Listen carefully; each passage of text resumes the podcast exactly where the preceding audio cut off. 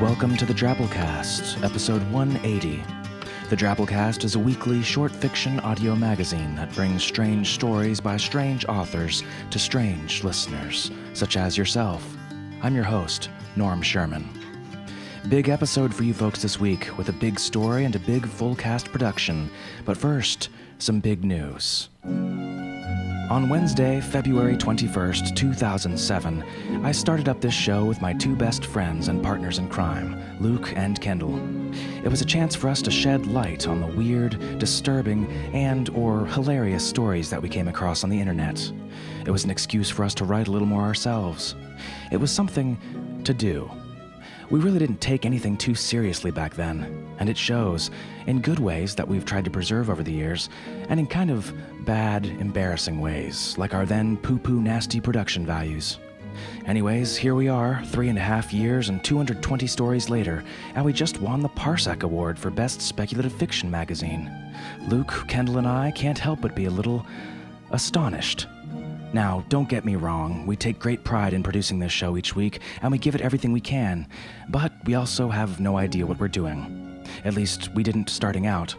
We once snubbed Matt Wallace by accidentally sending him a form rejection for a story that we just solicited from him. We once offered Alan Moore 0.75 cents per word for any stories that, quote, he might just happen to have laying around the house, even crappy ones, unquote.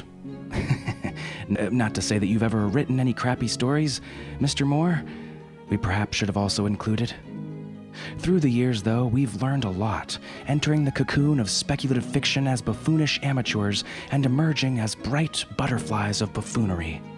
The Drabblecast is still going in the same direction we started out in, folks, but now stronger, with bigger, faster, even more convoluted genitals than before. Genitals which, sadly, have become just too big for Luke and Kendall to take, despite their deep affinity and prodigious experience with the subject matter. Luke and Kendall are taking a new place as honorary co-editors and founders, and making room for a new hotshot, a new #2, a new associate editor. The Drabblecast welcomes Matthew Bay.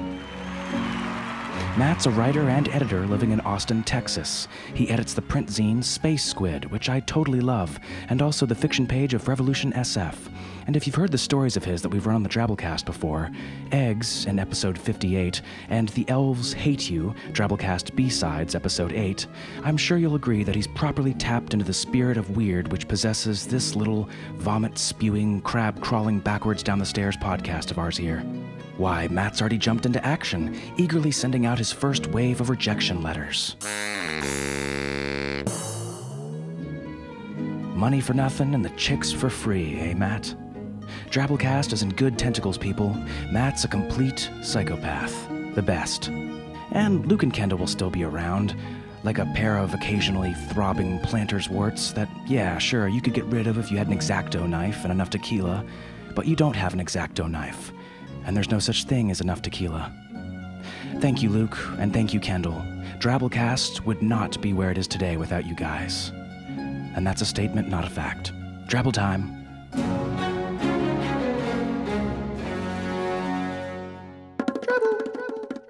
Drabbles are stories exactly 100 words. Send yours into drabblecast@yahoo.com. This week's drabble is called From My Heart to Whatever the Hell You Have by Nicholas J. Carter. Nick is a Drabblecast fan and amateur writer who lives in Massachusetts with his lovely wife. He's been writing for about a year now, and his work can be found in places like Everyday Weirdness, Arct Magazine, and the blog Dog Eat Crow. He was thrilled to have taken second place recently in the Escape Pod Flash Fiction Contest, and would love to someday have a full-length story on the Drabblecast. And have a pony. A delicious, nutritious pony.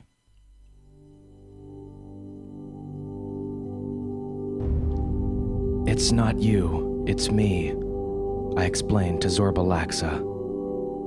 She just shook her head, pod, whatever it was. She shook it silently and began to emit a cloying, sweet, green smoke.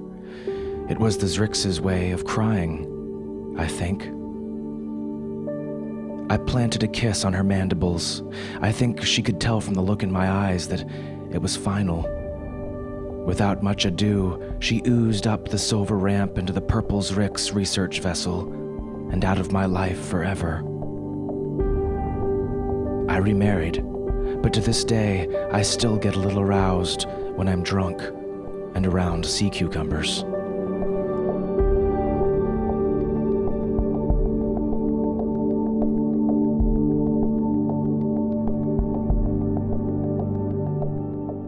Our feature story this week is called Something Borrowed, Something Doomed by Robert Jashanik. Robert's an award-winning writer whose fiction, comics, essays, and podcasts have been published around the world.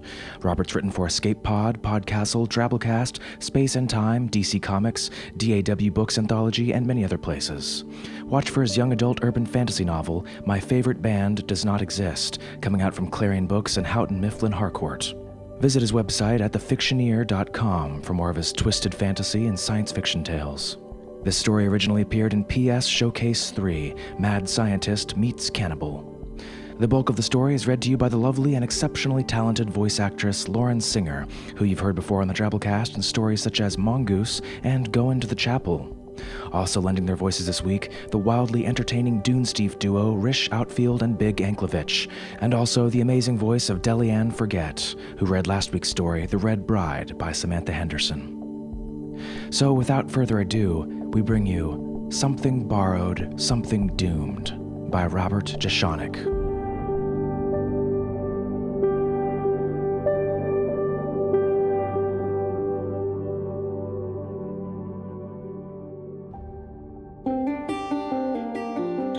Back home, we had a tradition.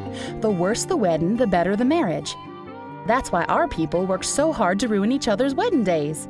It gave the bride and groom something to overcome, and a cause for hope like there's nowhere to go from here but up. We told and retold the stories over and over, and they just got better with age. But just like with anything, sooner or later someone's gonna go too far. Face it, there are some calamities that just don't sound better no matter how many times you retell them. Like the end of the world, for example.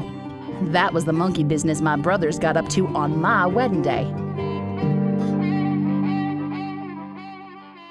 I guess I knew I was in for trouble when my brothers actually seemed to like my boyfriend Bigfoot. Nickname, it's just a nickname. Now, my brothers had a long history of hating my bows and driving them off, but Bigfoot won them over. Even 30-aught, the youngest and roughest, came around, which is really saying something.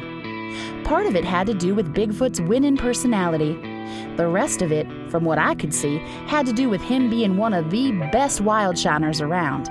Give him a glass of unprogrammed bacteria, and in nothing flat, he could turn 40 acres of run-of-the-mill woods into a fairy tale kingdom of twirling parasols and dancing geisha foxes.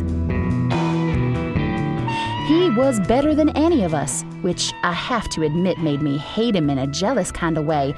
At the same time, I was falling in love with him. Now, when I say he was better than us, that's high praise. When it comes to wild shiners, my family, the dozens, were second only to Bigfoot Tourniquet in the state of Best Virginia, ipso facto in the whole United States, since Best Virginia was the only state where wild shining wasn't outlawed. The B in Best is for bioengineering, you know. You wouldn't believe what we were doing out there. Of course, you've heard about the hunting. Maybe you've even been lucky enough to go on a safari through one of our exclusive altered game preserves. But that was just the ass end of it, my friend. That was just the part we sold to make a living. What you didn't see is that we'd made an art out of wild shining, just like our ancestors did with moonshining. While the rest of the country had turned away from the bio-revolution, we Best Virginians had become magicians. We had learned how to use the tiniest creatures to change the world in the biggest, most beautiful ways. There was just one problem. As long as a human being's still doing the driving, the truck won't always make it up the hill. Just like any creative types, sometimes we hit a roadblock. That's why, even after the end of the world, I still haven't finished bringing my dead mama's favorite memory back to life.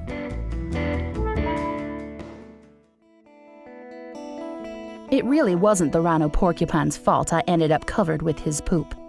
He was somebody else's creation, a stray who'd wandered into my family's gene fields. When I injected him with a hypodermic end of my 6-foot cattle prod, shooting new genetic instructions into his system, he right away moved to obey. Problem was, that big spiny critter swung around so fast, I had to stumble out of his way and hit the ground. He didn't seem to notice that the load of crap he dumped as he lumbered by landed square on top of me. It was then, as I sat there, covered in steaming, reeking orange goo, that I heard what sounded like someone choking to death. Spotting him a few yards away, I realized that choking sound was just his way of laughing. Oh, man. Bent over with his big catcher's mitt hands on his softball-sized kneecaps. He was laughing so hard he could barely get his words out. I am so sorry. No need to apologize, I said, smiling and trying not to show how angry I was. Actually, said the guy, still laughing, I do need to apologize. See, the rhino porcupine's one of my livestock. And who does that make you?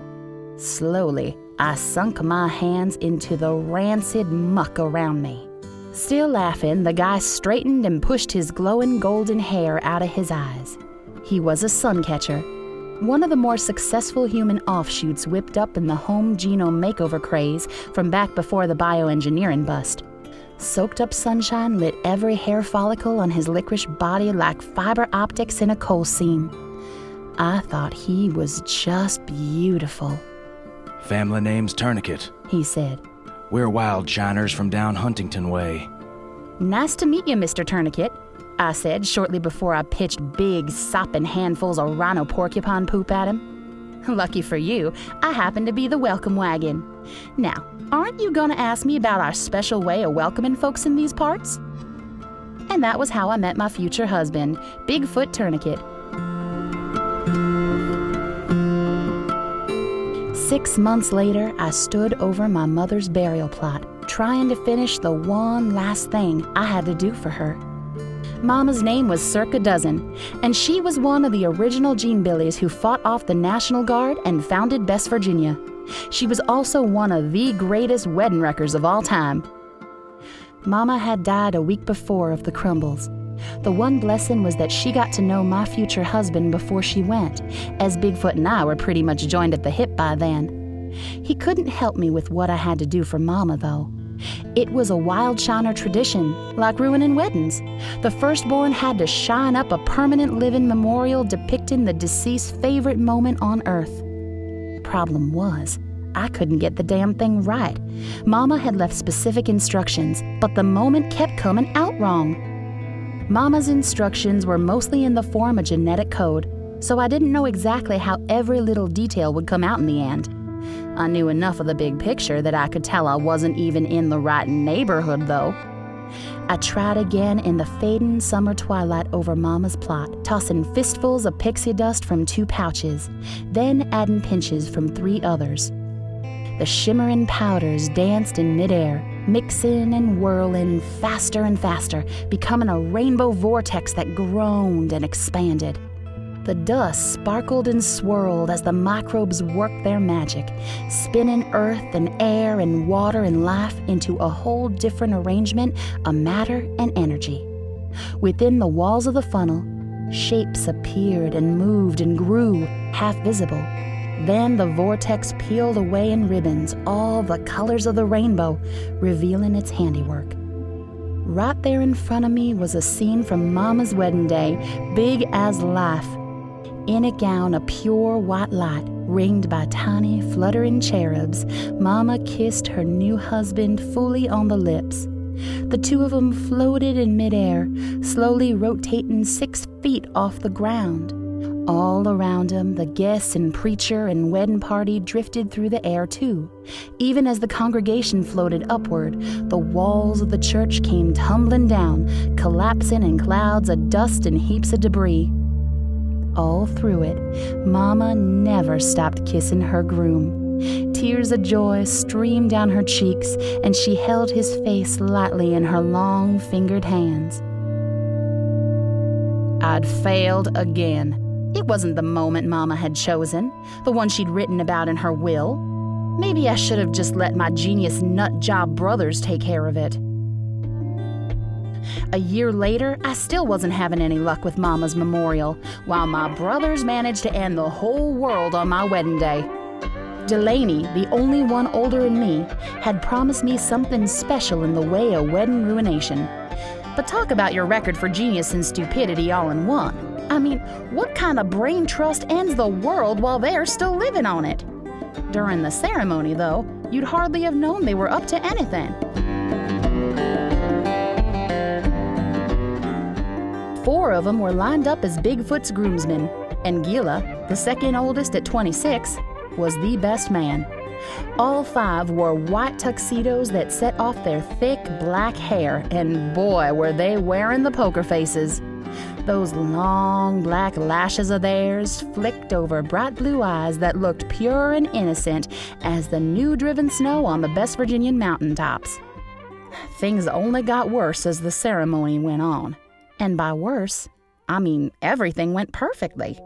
Unlike other brides and grooms, Bigfoot and I traded rings without having them snatched and eaten by stampeding human hearts brandishing handguns.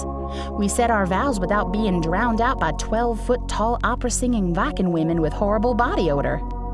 By the time the minister said, "I now present Mr. and Mrs. Hermes Tourniquet," I was starting to think maybe no sabotage was coming after all. Then, as Bigfoot and I started down the aisle, the back of the church started to run. Not like legs or a nose, but like a painting in the rain. Holding Bigfoot by the arm, I stopped in the middle of the aisle and stared. The white of the walls, the dark brown of the doors and woodwork, the red and gold and blue of the stained glass windows ran downward in streaks. Where the colors melted away, a backdrop of perfect blackness loomed, uninterrupted by even the faintest flickering star. Just then, as everyone in the church turned around to see what the heck I was gaping at, I heard one of my brothers curse at the front of the church. It was Buck, the third oldest after Delaney and Gila. "All right," said Buck. "Which one of you guys forgot to set up the safety bubble around the church?" "I thought you were gonna do it," said Rattler, the overexcitable next to the youngest of the 5 brothers. Buck let out a disgusted sigh. "Oh, I can't believe you guys dropped the ball again." "It was your job, Buck," said my youngest brother, 30 out. "All of you shut up," said Delaney. "Hey, Vicky, could you come here a minute?" I tore myself away from watching the church melt and headed for the boys. People in the rear pews were crowding toward the front of the place, hoping to escape the growing void. "We, release this new world-eating bacteria, Vic," Delaney said sheepishly, like he was confessing to reading my diary. "Yeah, the bad news is someone forgot to protect the church, but you'll be okay. You're about to be the last person in the world." "Except there won't be a world," said Buck. "The good news is we're pretty sure you can shine up a new one," said Delaney. "And don't feel compelled to bring back these other screw-ups when you do." As I sweep my hand through the darkness, trails of twinkling glitter cascade from my fingertips. The world has ended, and I'm not alone. I float in an ocean of microbes, the well-fed remnants of all I once knew. My brothers did a great job programming them for my survival. The microbes kept me safe during the apocalypse, and now they're providing all the air and water and nutrients I need to live. And more. I found out they respond to my thoughts. If I picture something and concentrate, it pops right up in front of me, conjured from the digested matter and energy of the destroyed Earth. I've never heard of a wildshiner using mind control on microbes before. The only controlling we ever did was with DNA manipulation in the lab and creative mixing in the field. But I'm wondering if maybe I have seen this before. I keep thinking back to the way Mama's memorial kept going wrong. Even though I'd program the microbes real carefully and triple-check my work, the scenes they'd recreate were always different from the one I'd programmed into them. for a while, I'd wondered if I was subconsciously sabotaging my own work with my own two hands. But Bigfoot and Delaney had both checked the work and said it was A-OK. Now I see another way I could have sabotaged myself. I close my eyes and focus my thoughts on a memory, bringing it to the front of my mind. It's a moment I remember well, too well, and it comes easy to me. When I open my eyes, the moment surrounds me, life-size and perfect in every way. Mama and I, at age 16, sit together on a plank dock jutting from a bank of the Cacapon River. It's midsummer in the Best Virginia hills, hot as the engine block of a pickup just got done climbing the switchback road up a mountain face. While my younger self sits there with Mama, I personally watch from a few yards away. I'm hovering over the crackling brown water in the middle of the river, and they can't see me. Even before Mama starts talking, I understand. There's a reason I thought of this now. It's the same reason I kept ruining her memorial. I only changed the outside of you, Vic, says Mama, dangling her feet in the river water. The inside's just the same, and the inside's what I truly love. 16-year-old Vicky tries to skim a stone over the river's sparkling surface, but it only hops once and sinks like her heart. I knew it, she says, her voice bitter cold. Always knew there was something wrong with me. Oh, no, honey. There's never been anything wrong with you. Mama reaches over to try to stroke Vicky's long black hair, but Vicky ducks away from her touch. Vicky looks up suddenly, like she just thought of something awful. My brothers? Did you change them too? Mama sighs and nods. I shined up all of you. Tears gush from Vicky's eyes. Why? She says. Why did you do it? My own heart pounds as Mama takes Vicky's hand. To make us look more like a family. The family I always wanted. Vicky tries to tear her hand away, but she can't. I don't even know what I really look like. You think I don't love you? Mama kisses Vicky's hand. Tell the truth now. Vicky glares at Mama through her tears. She sobs and shakes as birds sing and fish flip out of the water and splash back down. What did I look like? Where did I come from? Don't matter. Tell me! Why won't you tell me who I really am? Mama looks down at the river gliding past. Because I love you too much, she says softly. And I'm too scared I'll lose you. I hate you, says Vicky. She jumps to her feet. I hate you and I'll never forgive you. Then, as she storms away, leaving her mother alone on the riverbank, I close my eyes. When I open them, the scene is gone. Nothing but blackness again.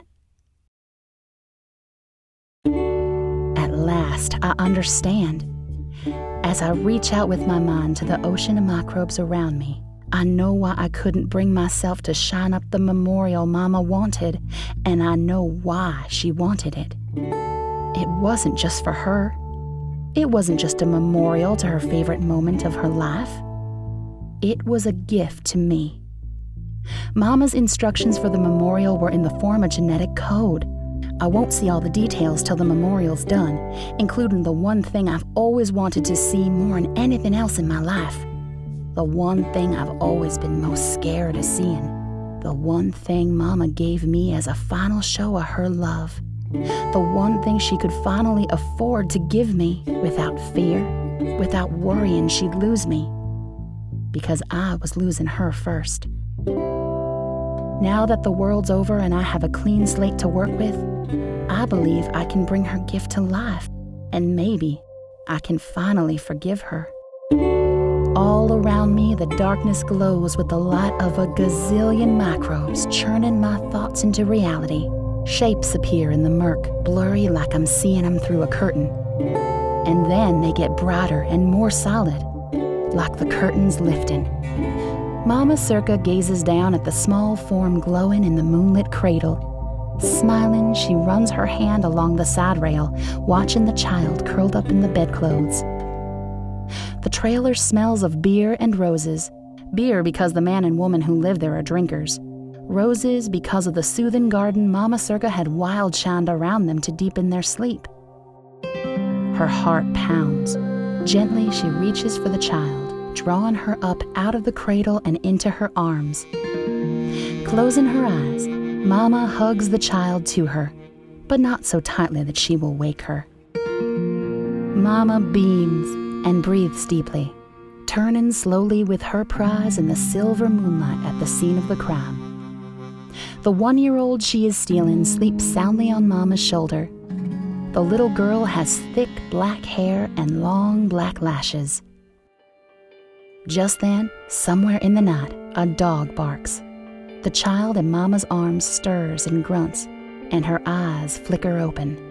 The child tenses and catches her breath as if she is about to cry. Gently, Mama swings her around and makes a funny face at her. The child relaxes and smiles. She stares for a moment. Her eyes are bright green. And then she drifts back to sleep. Mama kisses the little girl's forehead and eases her onto her shoulder. The child sleeps soundly as her new mother whisks her out into the full moon summer night.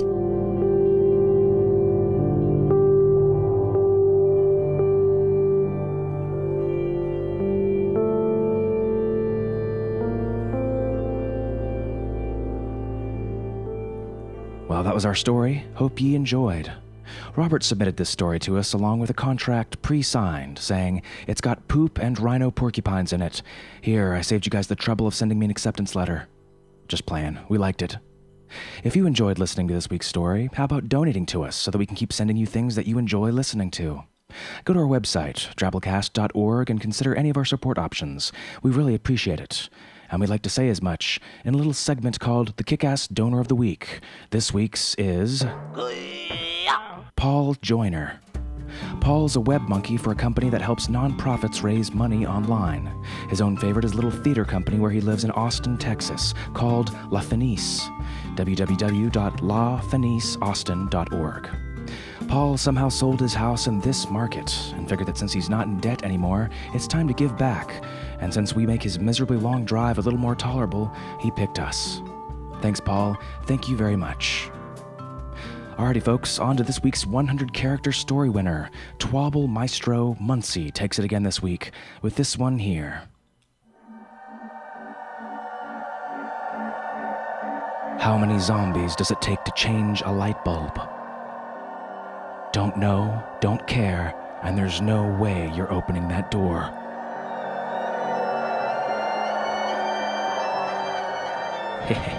Zombies. All right, folks, that's this week's show. As always, it was produced with a Creative Commons Attribution Non-Commercial No Derivatives License, which means don't change any of it, don't sell any of it, but feel free to share it all you like. Write good things about us here and there, tell a friend about us, help spread the word.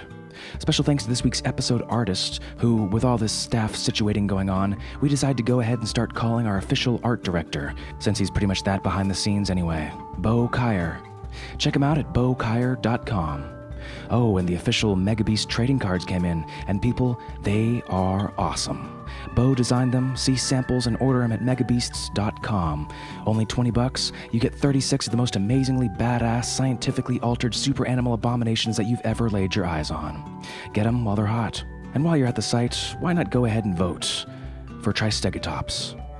We'll see you next week, weirdos. Until then, our staff is made up of a 12-foot-tall, opera-singing Viking woman with horrible body odor, Associate Editor Matthew Bay, and yours truly, Norm Sherman, reminding you that the B is for bioengineering.